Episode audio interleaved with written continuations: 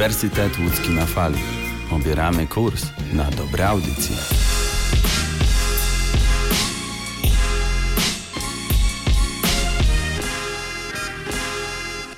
Ach, ta dzisiejsza młodzież. Zero kultury. Dziadek, co ty gadasz? My jesteśmy kulturystami. Kulturyści w UE na fali. Cześć, witamy wszystkich bardzo serdecznie w kolejnym wydaniu Kulturystów. Dzisiaj jest niedziela, 14 marca, a to wydanie będzie na maksa sportowe, bo tydzień, który się właśnie kończy, był bogaty w wydarzenia ze świata piłki nożnej i to właśnie o niej dzisiaj porozmawiamy. Zapraszamy.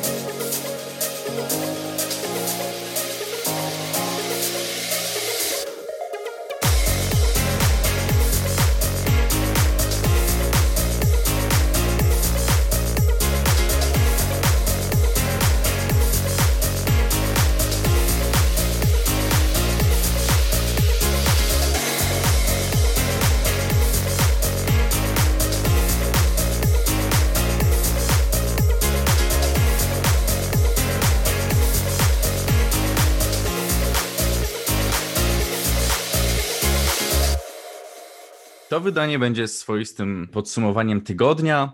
W ten tydzień właśnie wchodziły mecze z Ligi Mistrzów, z Ligi Europy. Z Ligi Europy, no jeden szczególnie mecz przykuł naszą uwagę, był to e, Milan-Manchester United, ale do tego przejdziemy później. Na pierwszy ogień leci Liga Mistrzów, a mianowicie moim zdaniem najciekawszy mecz ze wszystkich w tym tygodniu, czyli Juventus-Porto. Mecz, który mm, sprawił, że Juventus odpadł z Ligi Mistrzów, ale także spowodował, że zajdą naprawdę bardzo duże zmiany, o których na pewno zaraz coś powiemy. No tak, tak, tak. Powiem, powiem Ci, że ten mecz, mimo że Juventus wygrał e, ten rewanż 3-2 po heroicznej walce wszystkich e, piłkarzy Starej Damy, no to powiem Ci, nie wyglądało to najlepiej ze względu na to, że no Cristiano Ronaldo no był trochę zgaszony przez y, portugalski zespół. I mam wrażenie, że tak jak wspomniałeś, szykują się bardzo duże roszady y, podczas y, okienka transferowego już tego lata, bo Juventus czeka, czeka już kolejny rok z rzędu na wygranie Ligi Mistrzów albo chociaż awans do chociażby do półfinału, bo dawno ich tam nie widzieliśmy a na razie no, te wyniki są no, średnio obiecujące. Zgadzam się oczywiście, podtrzymuję to, co powiedzieliśmy wcześniej w naszym e, też sportowym wydaniu, że Juventus jest bardzo niestabilny, no, nie widać tam pomysłu na, e, na grę, nie wiadomo do końca z czego to wynika, czy może Pirlo stracił właśnie jakiś zamysł na grę, czy po prostu zawodni, zawodnicy tej drużyny z Turynu nie wiedzą też jak się ze sobą porozumieć, Zobaczymy, jakie to będą zmiany, ale o samym meczu, co można powiedzieć, no to była naprawdę no, wisienka na torcie, coś wspaniałego dla fanów piłki nożnej, ale nawet gdy ktoś się nie interesuje piłką, to ten mecz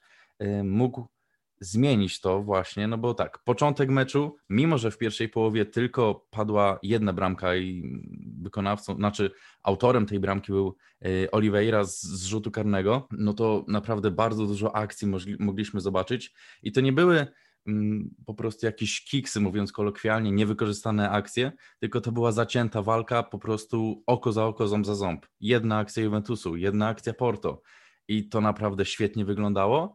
No i Mało tego, początek był świetny, końcówka była czymś wspaniałym, tam się bardzo dużo działo, ale także no, nie spaliśmy w okolicy przerwy, nie spaliśmy pod koniec pierwszej połowy i nie spaliśmy pod, na początku drugiej. No powiem Ci, że świadczyć o tym może, że ten mecz był naprawdę wyjątkowy.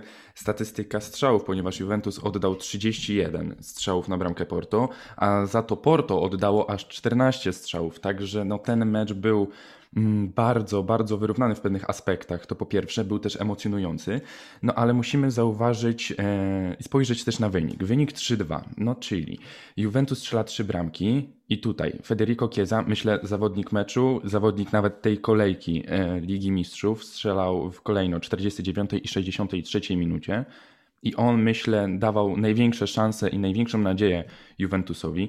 Jednak, no tak jak wspomniałeś, Oliveira e, strzela w 19 minucie z karnego i później w doliczonym czasie gry. Jednak e, pewnie pamiętasz e, przedziwną sytuację, kiedy to Taremi dostaje żółtą kartkę i za chwilę, dosłownie po dwóch, trzech minutach, nie wiem, przypływie jakiegoś strzału, wykopuje piłkę w trybuny, co nie spodobało się oczywiście piłkarzom Juventusu.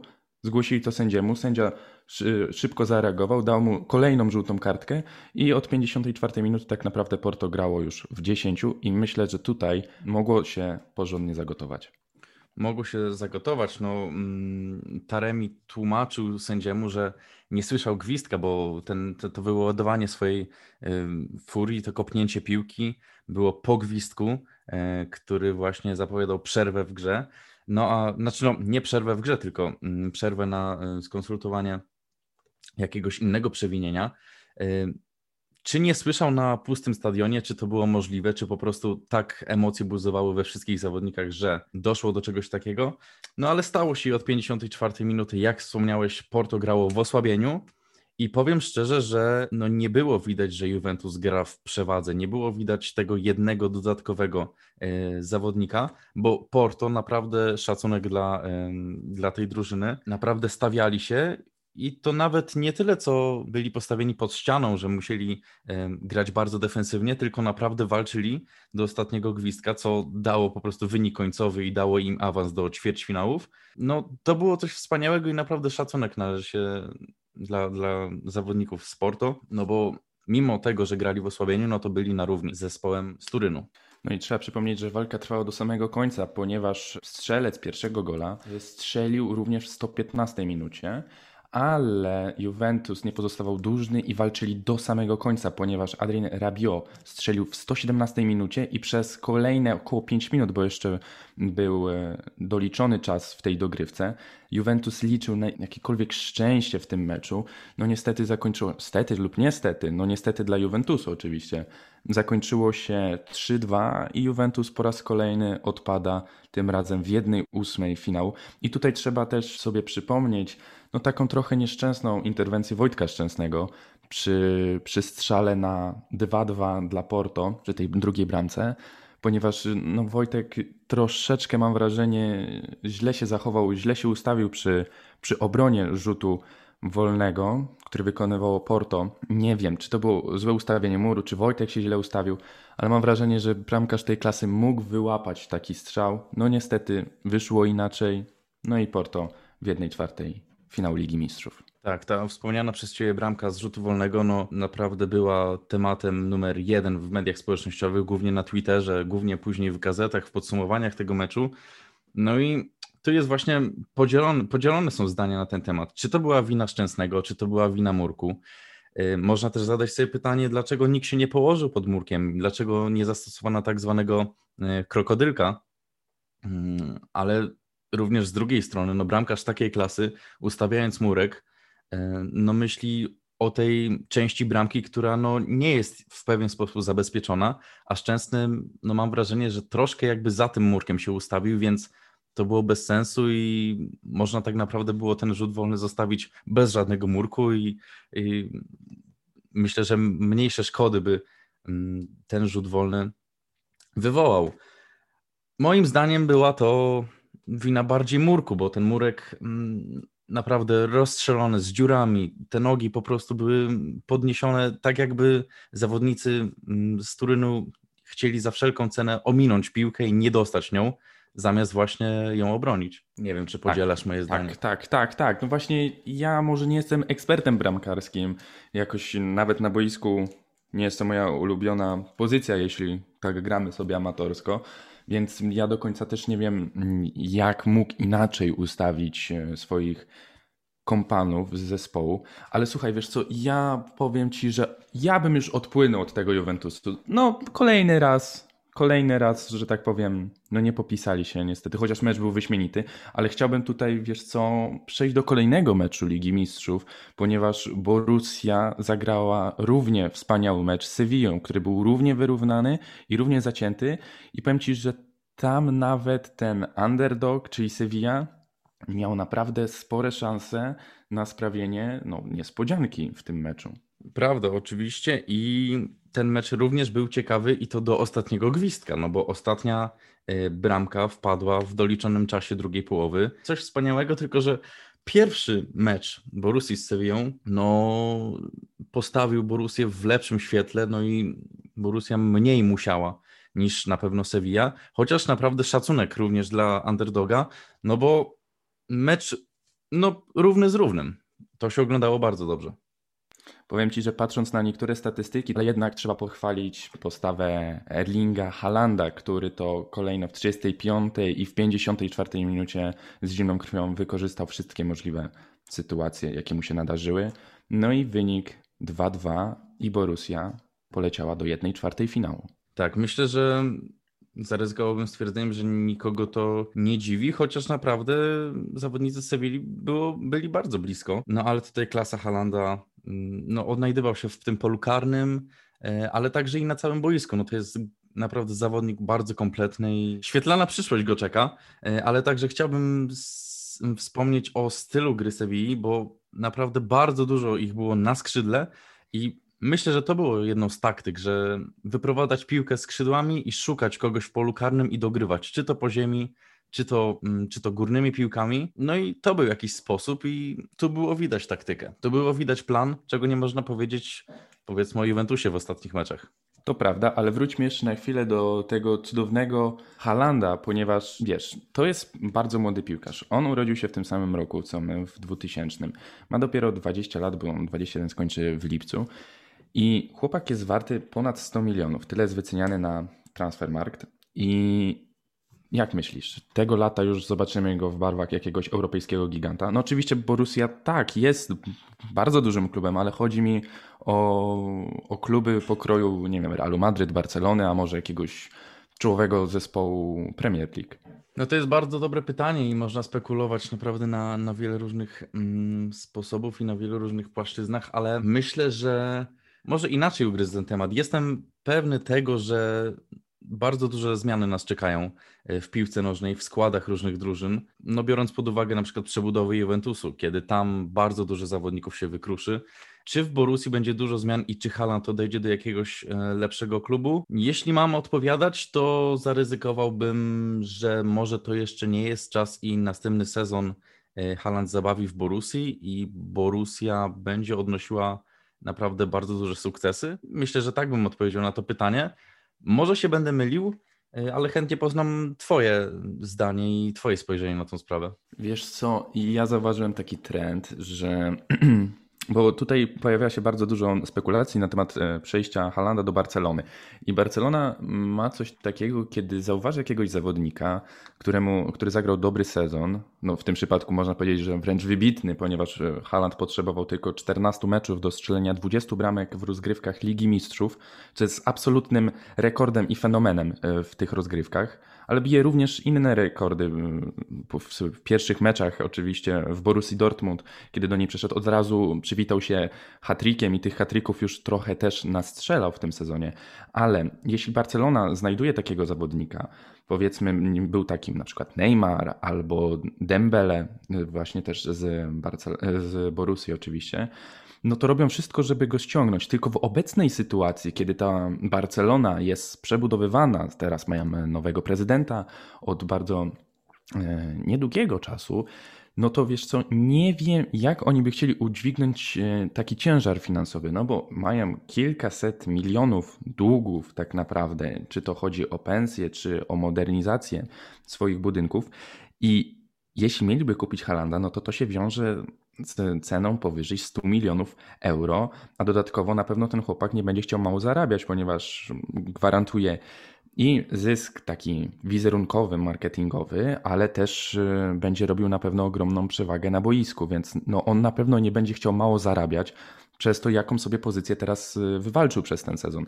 Także jeśli miałby przejść, no to myślę, że jest szansa w tym sezonie. Myślę, że tak, że będzie chciał coś podziałać, ale czy w 100% do tego dojdzie, to nie wiem. Ja jestem przekonany, że to okienko transferowe będzie, no będzie takim w pewnym sensie przełomowym, rekordowym i historycznym, tak bym to nazwał, bo szykuje się transfer dwóch wielkich, Messiego i Ronaldo, dokąd jeszcze nie wiadomo, bo pogłoski o Ronaldo mówią i o, o Realu Madryt, i o Paris Saint-Germain, tam gdzie też miałby przejść Messi, chociaż Messi też jest łączony z Manchesterem City, więc myślę, że dla nas, fanów piłki nożnej i całego tego piłkarskiego świata, no to będzie po prostu miód na uszy i serce. To prawda. Zobaczymy, jakie zmiany y, przyjdą w piłce nożnej. Na pewno je podsumujemy w którymś wydaniu.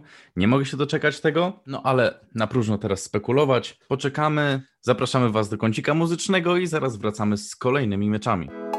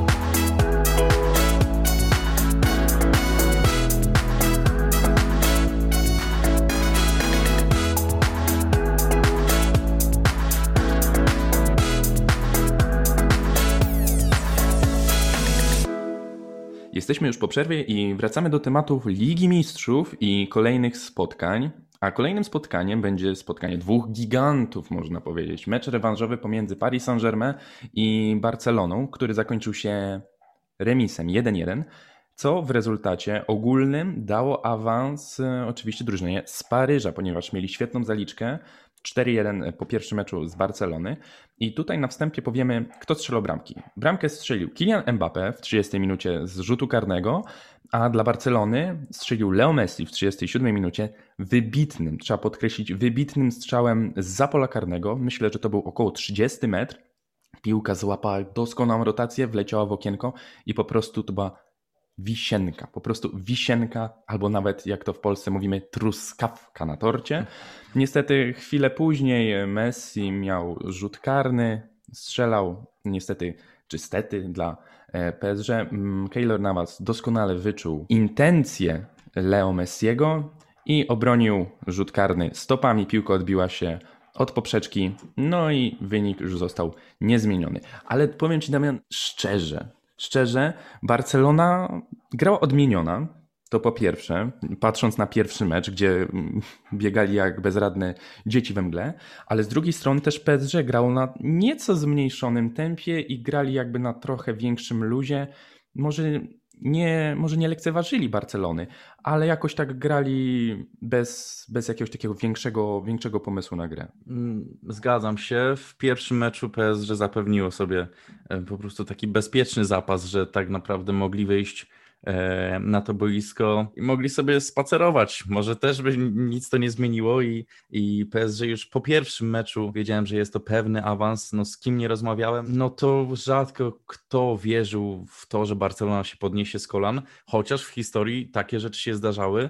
No ale w historii. Jesteśmy tu i teraz, widzimy Barcelonę taką, jaką widzimy. E, co trzeba przyznać, to na pewno, że ten drugi mecz był no, tak jak wspomniałeś, na zdecydowanie innym poziomie i to z perspektywy dwóch drużyn. No bo Barcelona weszła troszkę o poziom niżej, a PSG troszkę takie stonowane, na chłodno przyjęło ten mecz i po prostu wystąpili, strzelili, jedno, strzelili jedną bramkę, no i tak awansowali do ćwierćfinałów. Muszę przyznać, że to był troszkę inny mecz od tych, które wcześniej podsumowaliśmy, bo Pierwsza połowa była naprawdę ciekawa, ale druga już oglądała się tak trudno, trudno. Powiem szczerze, że trochę się męczyłem i nie było tam za wielu ciekawych akcji. Nie był to futbol taki fascynujący, tylko po prostu było to spotkanie dwóch no gigantów. No powiedzmy, powiedzmy sobie krótko, Barcelona męczyła flaka w tym meczu. No, chcieli wyrwać jeszcze te punkty, ale tak naprawdę nie dało, nie dało rady. No, że może nie, że się zamurowali, ale no, no nie, szło, nie szło im strzelić, chociaż Barcelona była naprawdę nieugięta i ja tutaj przytoczę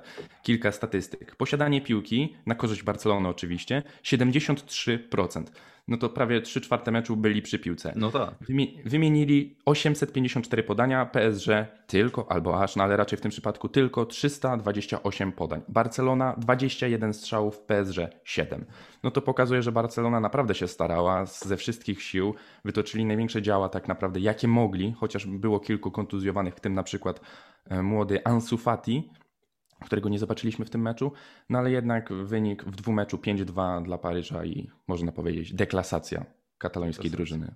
Tak, ale no wyszli zdeterminowani, naprawdę dominowali na boisku, jednakże to nie starczyło. No i tak powracając do pierwszego meczu, no to ja bym ani nie zaryzykował stwierdzeniem, że PSG wykonało światowej klasy futbol, bo gra się na tyle, na ile przeciwnik pozwala, a Barcelona pozwalała w tamtym meczu na bardzo dużo, no i hat-trick Mbappé myślę, że przesądził już i jeden mecz, i drugi, i całą tą klasyfikację i zapewniło to graczom z Paryża awans do ćwierćfinału. I takim sposobem będziemy mieli ćwierćfinały Ligi Mistrzów bez Ronaldo i bez Messiego od ilu lat? Od 16. No i to robi wrażenie. Robi wrażenie, zwłaszcza, że tak naprawdę my wychowywaliśmy się na ich piłce, ponieważ no, poprzednie legendy, można powiedzieć, z poprzedniej generacji, kiedy my wchodziliśmy w ten świat piłkarski, już powoli odchodziły na piłkarską emeryturę, a Messi i Ronaldo dopiero się rozwijali.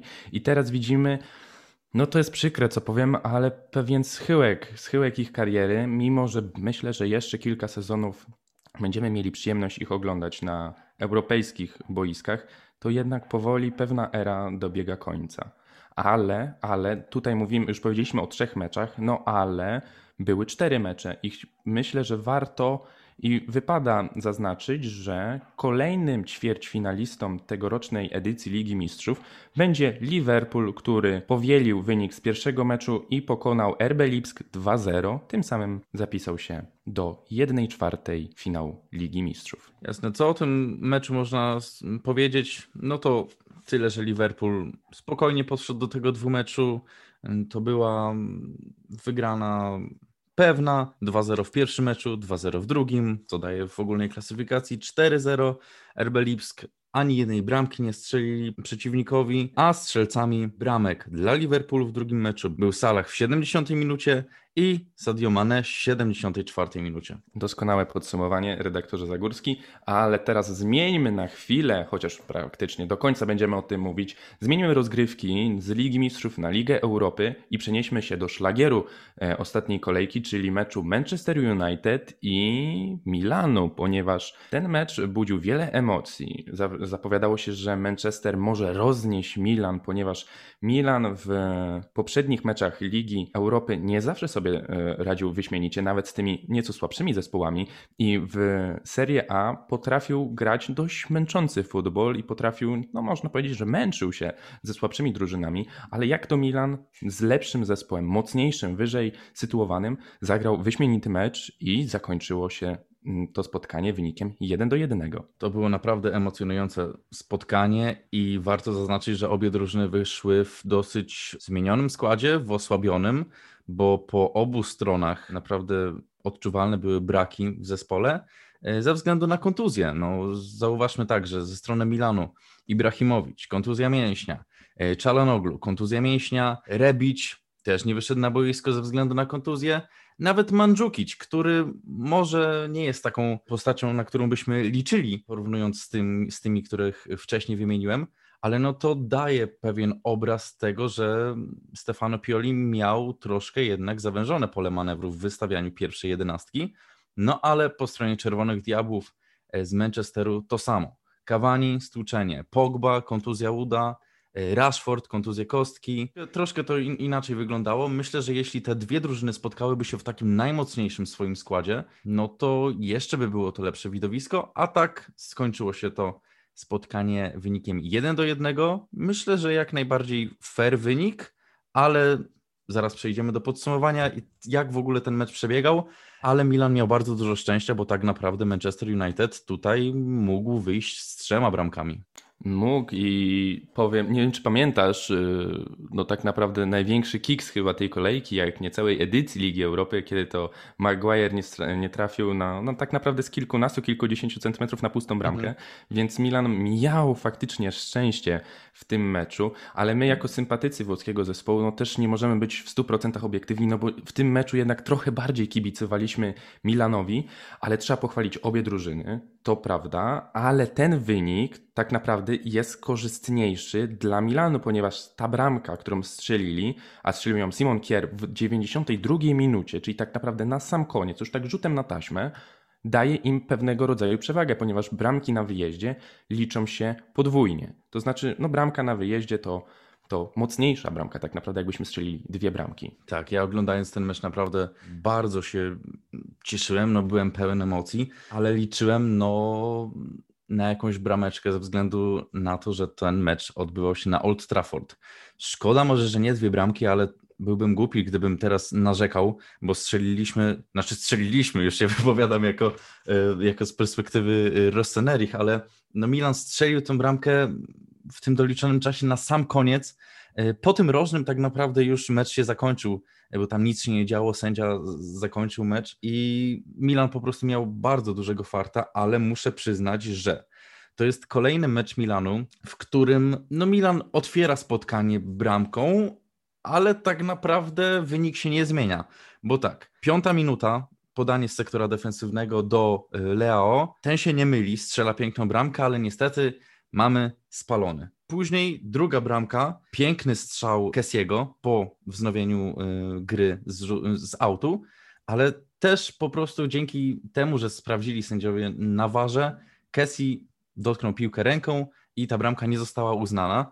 Więc to jest jakaś, nie wiem, jakiś fatum, bo to jest kolejny mecz, który naprawdę widzę, że Milan otwiera dwoma, dwiema bramkami i wynik się nie zmienia. No coś niecodziennego. Nie wiem, czy też zauważyłeś taką zależność? Tak, tak. Myślę, że jest coś w tym. No biednemu zawsze piach w oczy, ale Milan staje się coraz mocniejszy i w tym sezonie jest szansa, e, może już nie na wygranie Scudetto, czyli wygranie Mistrzostwa Włoch, chociaż są na razie na drugim miejscu, gonią Inter, ale jest bardzo duża szansa i myślę, że jesteśmy prawie pewni, jako obserwatorzy piłki nożnej i jako kibice Milanu, tego, że Milan w następnym sezonie będzie grał w Lidze Mistrzów. I to napawa mnie naprawdę sporą nadzieją na lepszy, lepszy Milan i lepsze jutro dla Milanu. Tylko myślę, że jeszcze potrzebują wzmocnień, ponieważ to jeszcze nie jest skład y, gotowy i na tyle mocny, żeby mógł walczyć o największe trofea w europejskiej piłce, chociaż i tak już nie jest źle. Porównując Milan sprzed powiedzmy 3-4 lat, kiedy to dopiero ta nowa generacja piłkarzy wchodziła do tej drużyny, kiedy ten Milan po dużych problemach finansowych odradzał się, no to teraz jest naprawdę świetnie. Kiedyś Manchester United, no matko jedyna, żeby tylko zakończyło się 3-0 dla Manchesteru i żeby, się, i żeby był koniec. Teraz możemy walczyć jak równy z równym, mimo różnych, e, tak jak wspomniałeś, kontuzji tym sezonie, które wiążą się myślę też ze sporym obłożeniem tego sezonu. No, przez COVID ta intensywność tych meczów jest dość, dość duża, ale myślę, że Milan z meczu na mecz, z sezonu na sezon staje się coraz mocniejszy i wkrótce będziemy mogli powrócić do, do takiego Milanu, kiedy to jeszcze przed tym całym kryzysem grał Ibrahimowicz, tak jak teraz też oczywiście gra, ale też Ronaldinho, Kaka i, i cały, cały, cały ten skład i będziemy mogli się cieszyć naprawdę wspaniałą włoską piłką. Tak, podpisuję się pod tymi słowami. No chcielibyśmy zobaczyć e, futbol w wykonaniu Rossoneri tak jak właśnie za, za tych złotych czasów, za, za, za czasów takiego mocnego składu. E, tutaj jeszcze zapomniałem mm, o tym, że Teo Hernandez też wyleciał ze składu ze względu na problemy gastryczne, ale powiem Ci szczerze, że mimo tego, że w pierwszym składzie w Milanie wyszedł na boisko tak, Meite, Diaz, Tomori, Salemakers w ogóle też był w pierwszej e, wyjściowej jedenastce, no to przed meczem miałem lekkie obawy, patrząc na te nazwiska, że kurczę, no to nie jest ten pierwszy, najmocniejszy skład, ale myślę, że dali sobie radę i patrz, naprawdę mamy bardzo dobre nazwiska i światowej klasy piłkarzy w tym najmocniejszym składzie, jeśli Stefano Pioli by wystawił i nie miałby po prostu rąk związanych przez te wszystkie kontuzje, ale takim drugim powiedzmy składem, tymi zamiennikami, jeśli e, wyszedł na boisko, no to też dali sobie radę z takim gigantem, jakim jest Manchester United. No i to jest ważne, bo w naprawdę takim dużym zespole, dużym jeśli chodzi o ilość zawodników i dużym jeśli chodzi o historię, no to ważne jest to, żeby była też wymienność tych pozycji, żeby dany piłkarz miał swojego zastępcę, żeby mogli też e, wymieniać się już na boisku tymi pozycjami.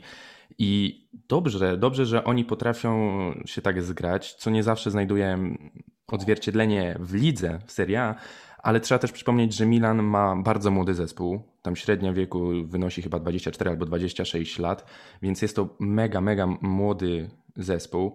Także trzeba dać trochę też im czasu na ogranie. Niech złapią trochę tego doświadczenia i cwaniactwa boiskowego.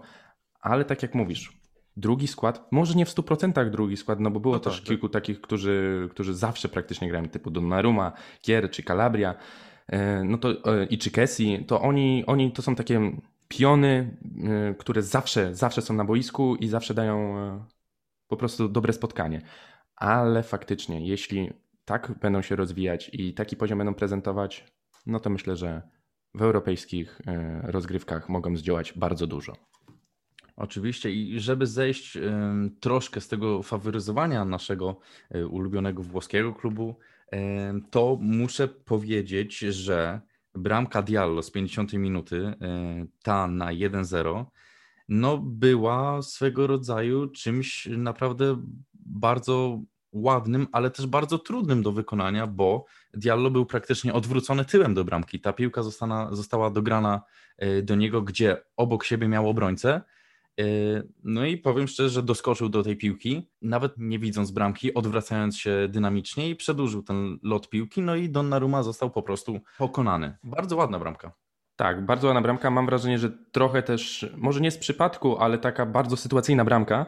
I Donnarumma nawet się chyba tego nie spodziewał, że, że to tak przejdzie, że obrońca po prostu nie zatrzyma, nie zatrzyma tego strzału. Ale Zostawmy to. 1-1, poczekajmy, co będzie w przyszłym tygodniu. Mecz jest tak naprawdę otwarty, wynik jest otwarty i gramy, Milan gra u siebie, także na San Siro będzie się działo, tego jestem pewny. Kto wygra? Nie potrafię przewidzieć.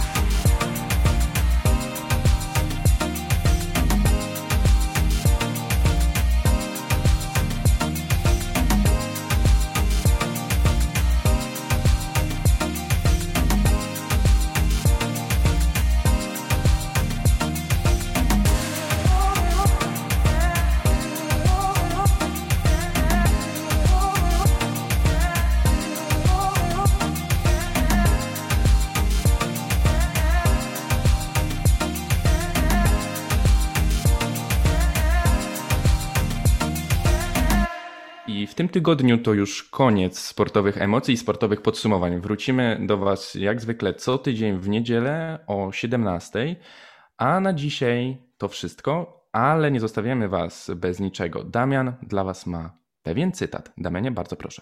Tak jak wspomnieliśmy, zapowiada nam się ćwierćfinał Ligi Mistrzów bez legend Ronaldo i Messiego i to właśnie cytat Messiego dzisiaj przytoczę. Czasami musisz zaakceptować, że nie można wygrywać przez cały czas. I tu stawiamy kropkę. Ze swoich pokojów żegnają się z Państwem Damian Zagórski i Wiktor Stańczyk. Do usłyszenia.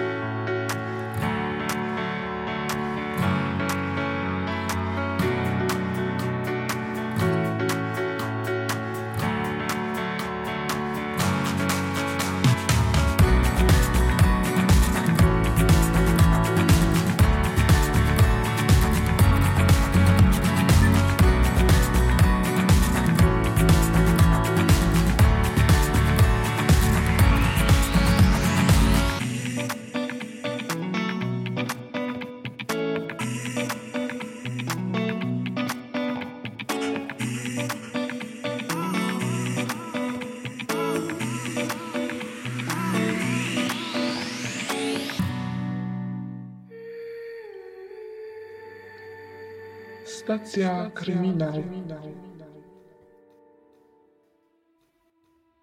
Siemanko, tu Kinga i dzisiaj przyszedł czas na kolejną kryminalną opowieść.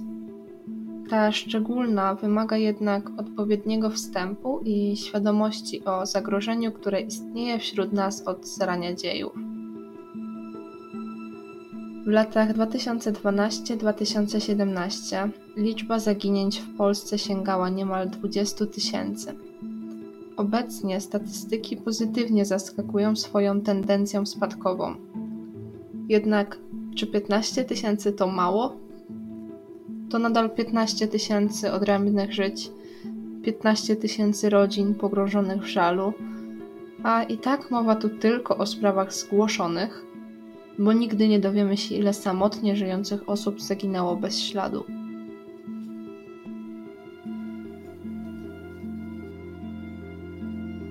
Czasami zaginieni sami decydują się pozostawić życie za sobą i odchodzą pozostawiając tylko pytania.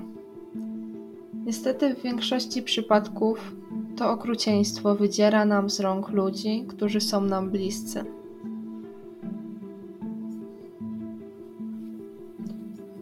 Dzisiejsza historia wydarzyła się lata temu, a mimo to wciąż budzi w nas grozę i stanowi ostrzeżenie dla każdego dziecka i każdego rodzica. Zaczniemy tą opowieść od początku i powoli będziemy przesuwać się po faktach, aby na końcu móc wszystko podsumować i wysunąć własne teorie.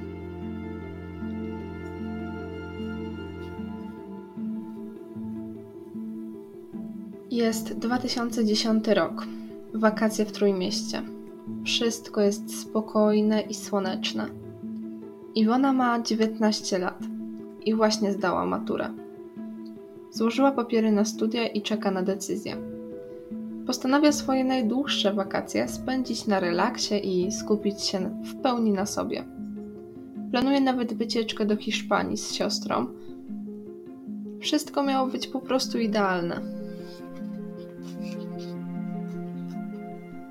Jest lipiec, a w Gdańsku oczywiście dopisuje pogoda.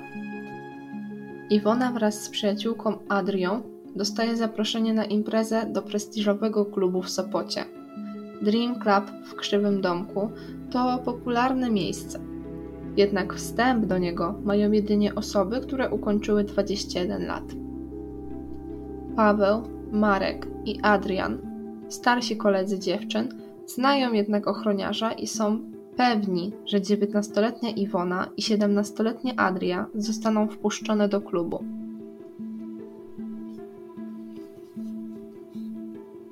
Iwona jest przejęta tym wydarzeniem. 16 lipca z rana jedzie ze swoją mamą do jej salonu fryzjersko-kosmetycznego, aby móc zacząć przygotowania. Następnie dziewczyna wraca do mieszkania i tam kontynuuje zbieranie się na imprezę. W pewnym momencie pisze do swojej mamy, że idzie do Adri szykować się razem z nią, a po imprezie zostanie u niej na noc, żeby nie obudzić jej i ojczyma.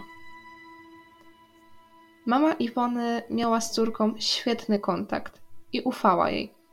Dodatkowo Adria mieszkała w sąsiedztwie i dziewczyny często u siebie nocowały. Nie była więc zaskoczona, że i tym razem tak będzie.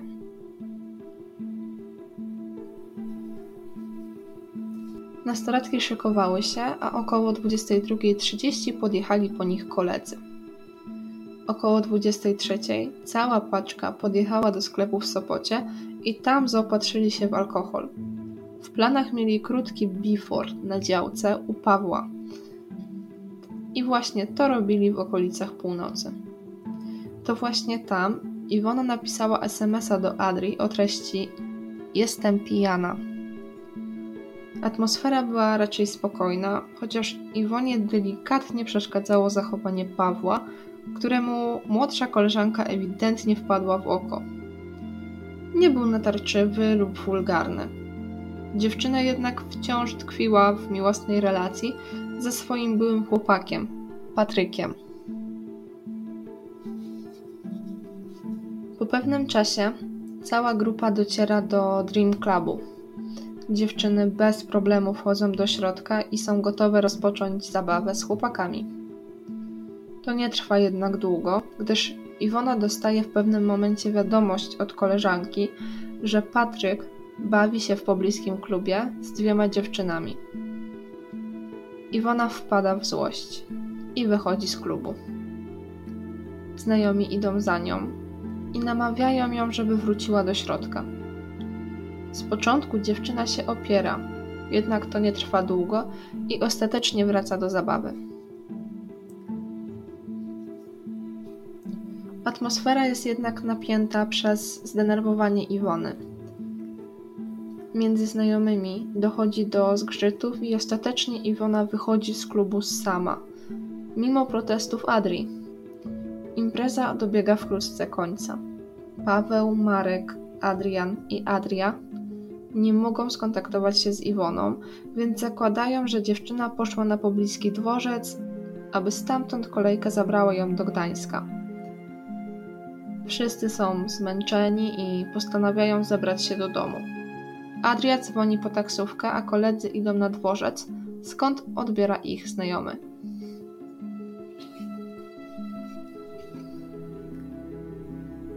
Iwona tymczasem błąka się po ulicach Sopotu.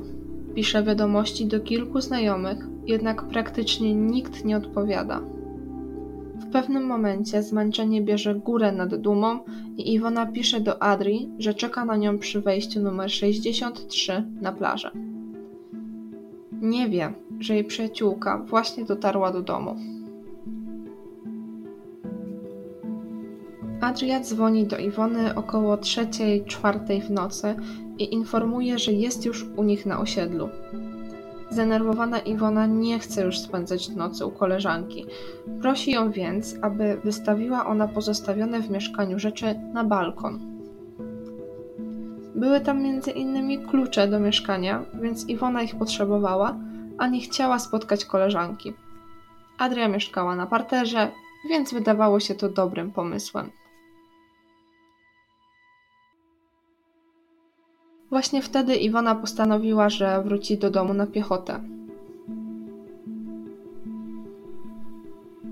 Jak pokazują nagrania z monitoringu, dziewczyna przemierza trasę spokojnym krokiem. W ręku trzyma szpilki, jej stopy są bose. W pewnym momencie znajduje się kilka kroków od parku Regana. To jest około 20 minut drogi do jej mieszkania.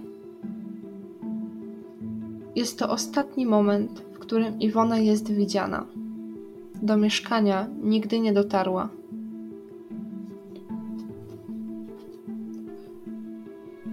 Seria fatalnych okoliczności. Właśnie to ma miejsce w przypadku Iwony. Adria myśli, że śpi u siebie. Rodzice Iwony myślą, że śpi u Adri. Wiedzą, że jest po imprezie i pewnie nie wstanie do południa. Nikt nie zauważy jej zniknięcia przez te najcenniejsze pierwsze godziny.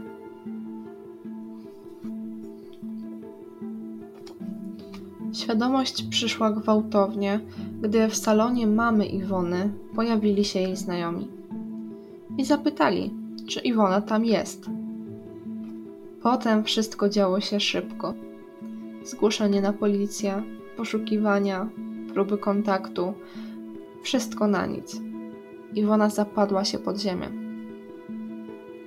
Jej znajomi niemal natychmiast aktywnie przyłączyli się do śledztwa. Szczególnie Paweł, który czuł się odpowiedzialny za Iwonę tej nocy.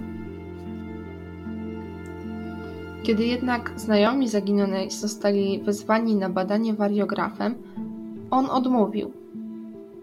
Miał do tego prawo, jednak decyzja ta wzbudziła podejrzenia u śledczych i rodziny. Paweł zmienił zdanie w ciągu następnych kilku dni, a badanie zdał bez najmniejszego problemu. Nic nie ukrywał. Do dzisiaj nieznany jest powód jego pierwotnej odmowy. Dość oczywistym jest też fakt, iż nie mógł przygotować się do badania. Nie tak łatwo oszukać wariograf i wielu uważa to za praktycznie niemożliwe. Nie tylko Paweł wzbudzał podejrzenia. W całym amoku poszukiwań zabrakło jednej istotnej osoby, która przecież była w Sopocie tego feralnego wieczoru. Patryk, były chłopak Iwony, dołączył do poszukiwań dopiero kilka dni po zdarzeniu.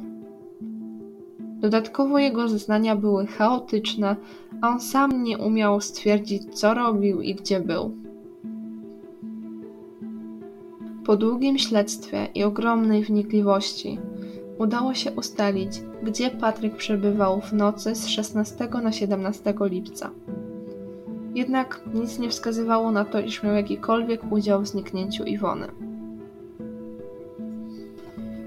Niełatwo w tej sprawie o podejrzanych, gdyż wszyscy przesłuchani okazali się niewinni, a udzielone informacje nie były w stanie odkryć, jak zniknęła. Na jednym z nagrań widać jednak, jak za dziewczyną chwiejnym krokiem idzie łysy mężczyzna w koszuli z białym ręcznikiem przewieszonym przez ramię.